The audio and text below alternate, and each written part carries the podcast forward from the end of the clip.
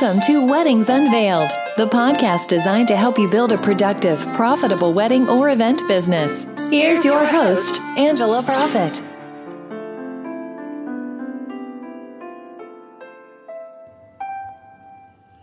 Y'all. It's Angela Profit, your event and productivity therapist, coming to you from the heart of Music City in Nashville, Tennessee.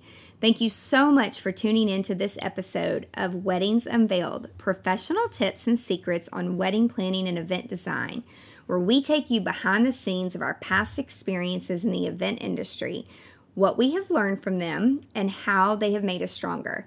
This podcast will help you grow a productive and profitable business to launch you into success within the hospitality industry. Today, I'm joined by the best communications and event consultant in the business, Allison Burry. Hey, everybody. Thank you for having me, Angela. I am so excited to share some of our past experiences together. We have definitely been through some unique situations over the years. What are we talking about today? Today, we're going to talk about being flexible with RSVPs and how to be creative to pull it all together. Well, I can't wait to hear what you have to tell us about this tip. What happened? Well, so, if you're in the industry and you have been for a while, we all know that we can plan for years on what we think things are going to look like and how many people are going to come. And so, typically, I've learned this from experience that if someone invites 450 people, we need to make sure we have the budget for 450 people and that the space, the venue, can hold that many people. Because we're in a hot city right now and it's been growing for years ever since we well we have an awesome mayor. We have an uh, international television show. It's like on fire like in a great way. And people want to move to nashville and do destination weddings and events there all the time. So people come. I mean destination weddings people want to experience that hospitality and what music city has to offer. So this client that um, invited, gosh, almost 500 people. They didn't think that many people would come. And so we didn't have 100% attendance, but we built a floor plan, I think around for maybe 300 people. And it had some really cool design elements to it. The bride was very much into design and uniqueness, and she really loved that we valued her input and then we gave her ideas and showed her things from different vendors that we had that could really pull her vision to life. It was just so much fun. And a lot of times she couldn't even make a decision. She's like, Well, I love gold and ivory, but then I also love black and silver. And so what we ended up doing was cocktail hour looked one way, the ceremony looked another way, the dinner area looked another way, and then we did something special in the dancing area. So it all really flowed together in a nice way, but it had a different look for each area, which was a lot a lot of fun. Um, but I will say that as the RSVP started to come in and get closer to their wedding date, I could tell the bride started to get a little bit stressed because a lot more people were coming than what we had thought were coming. Mm-hmm. And I'd already started thinking of this in my head like, how can we maximize our space and how can we use different table shapes to really, again, maximize our space? And so we came up with a very, very unique floor plan, which to this day, I think their video and their pictures get so much attention. I mean, we have people that call us or email us or text us on social media or on our phones and say, "We love this wedding. We want something just like this." So it was it ended up being like the biggest inspiration for other couples that loved that venue and then also I mean, it, their wedding's just been pinned all over the place.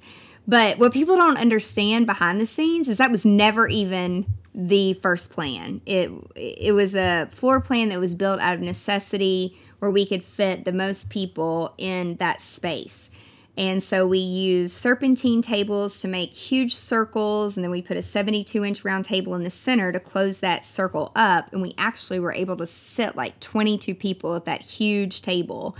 Um, and we did a few of those types of tables. We did some long tables down the sides um, and sat people on both sides. We had benches on one side and different types of chairs on the other. And again, some of this stuff was born out of necessity. Another thing that happened is that um, the venue only had 300 chairs.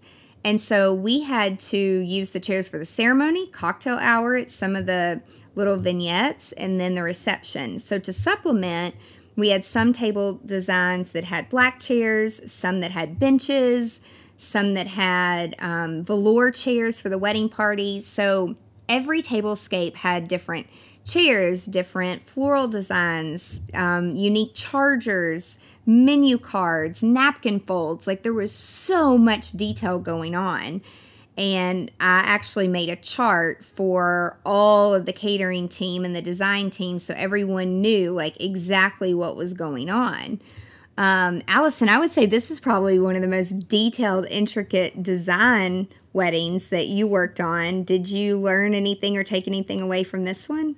Um, I definitely had a very great time being the type A person that I am. I really, really loved, you know, doing all the charts, and we had six or so different tables, and every table, like Angela said, had a different napkin fold, different flatware, different chargers, a different menu, a different chair. So, and different linens, and being able to kind of plan that beforehand and organize it and make it all make sense because everybody's working on different things, and so everybody, even members that aren't on our planning team and the caterers and all different people need to understand that. So um, this client was definitely our client avatar and we loved them and they trusted us to execute their vision and the bride and her mom were so into all the details and they just kind of explained what they wanted and showed us a few pictures and trusted us to take it from there. You know they weren't um, they were very involved and came to all the meetings and we met with them a lot but they weren't hovering over us. And they trusted us to you know just take it and run with it. And um, they were so thrilled by the end and they loved how it all turned out. And it still to this day is one of the most talked about weddings that we've done. And we all loved it. And ma- loving the couple and loving the family made it so much more meaningful for us when we were working so hard and we had to get to the venue you know two or three days before because of all of the extra stuff and the special chargers that we brought in. So, um, doing all that work and all the hard, long nights that we had made it so worth it in the end. And I will say, just you're jogging my memory on a couple things that you're saying. Um, you know, a few other tidbits is that if there's linens that your client likes and there's only a certain amount of them that come in a certain size, like you can always be creative and make it work. Like there was this one custom linen from a specific company, and they literally had two of those overlays because they were custom made for someone else. So we were able to work those into the design, and we actually found a few different linens like that. I think on most of our events, we probably have three different linen companies because they all have unique things to them, which is totally fine. Um, again, we care what our events look like, so we'll go to the trouble to make sure at the end of the night they're all sorted appropriately. One thing that's important is having the same person to fold all the napkins um, for each table design so they all look the same is so, so important. That's something that we work with the catering staff ahead of time. And sometimes we'll even do the napkins a day or two ahead of time based on what the client wants them to look like. I will say that this floor plan was so much fun. It was tight, and the caterers knew that they were going to have to. Um, it was going to be challenging, like walking through that floor plan with trays. It was a seated dinner. Um, but again, communicating ahead of time up front to the catering team really helped. And they're like, oh, this kind of looks like a design that's pretty complicated, but I like to look at it as unique and fun. So having the same service staff work with us who get excited to see what we're going to do each and every weekend is very exciting.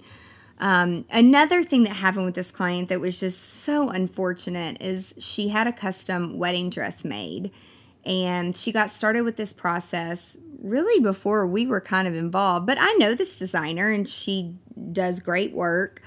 Um, and the bride, after the design was done and she tried on the dress, she just was not thrilled with it. And I went back with her the second time to look at it, and I knew that that designer had not worked on that dress. It definitely was not her standard work.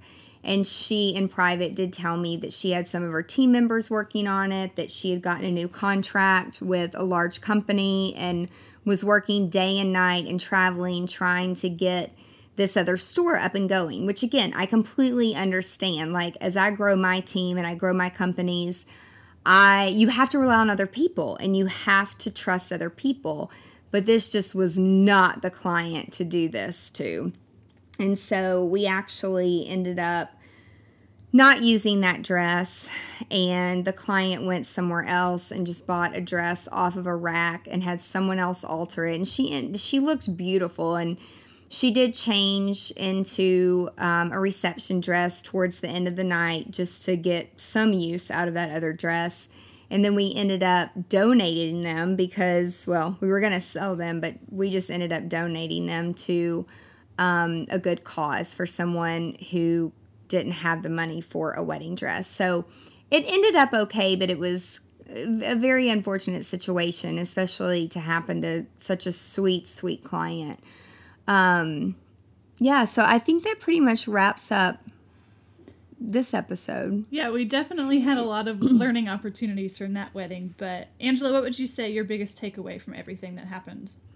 I would say the biggest takeaway is if you have a very intricate design going on that's totally unique that you've got to communicate to the t- not just your team and your execution team but the catering staff the lighting um, just the floor is just making sure that everybody's on the same page with all the details that are happening because it affects the entire design team Definitely. And can you share with our listeners some of the different products and resources that are available to help wedding and event planners? Absolutely. They can visit our blog on our website at angelaprofit.com. There's always great articles and resources available there.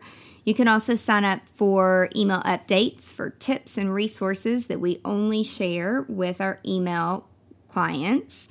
And we also offer webinars. Usually they're free with all types of different subjects to grow your business.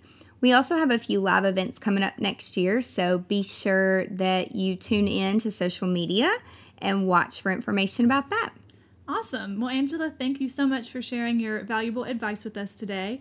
I can't wait for next week to tell more of our incredible experiences together. And thank you, Allison, for joining me. And thank you to our listeners for joining us today on Weddings Unveiled professional tips and secrets on wedding planning and event design.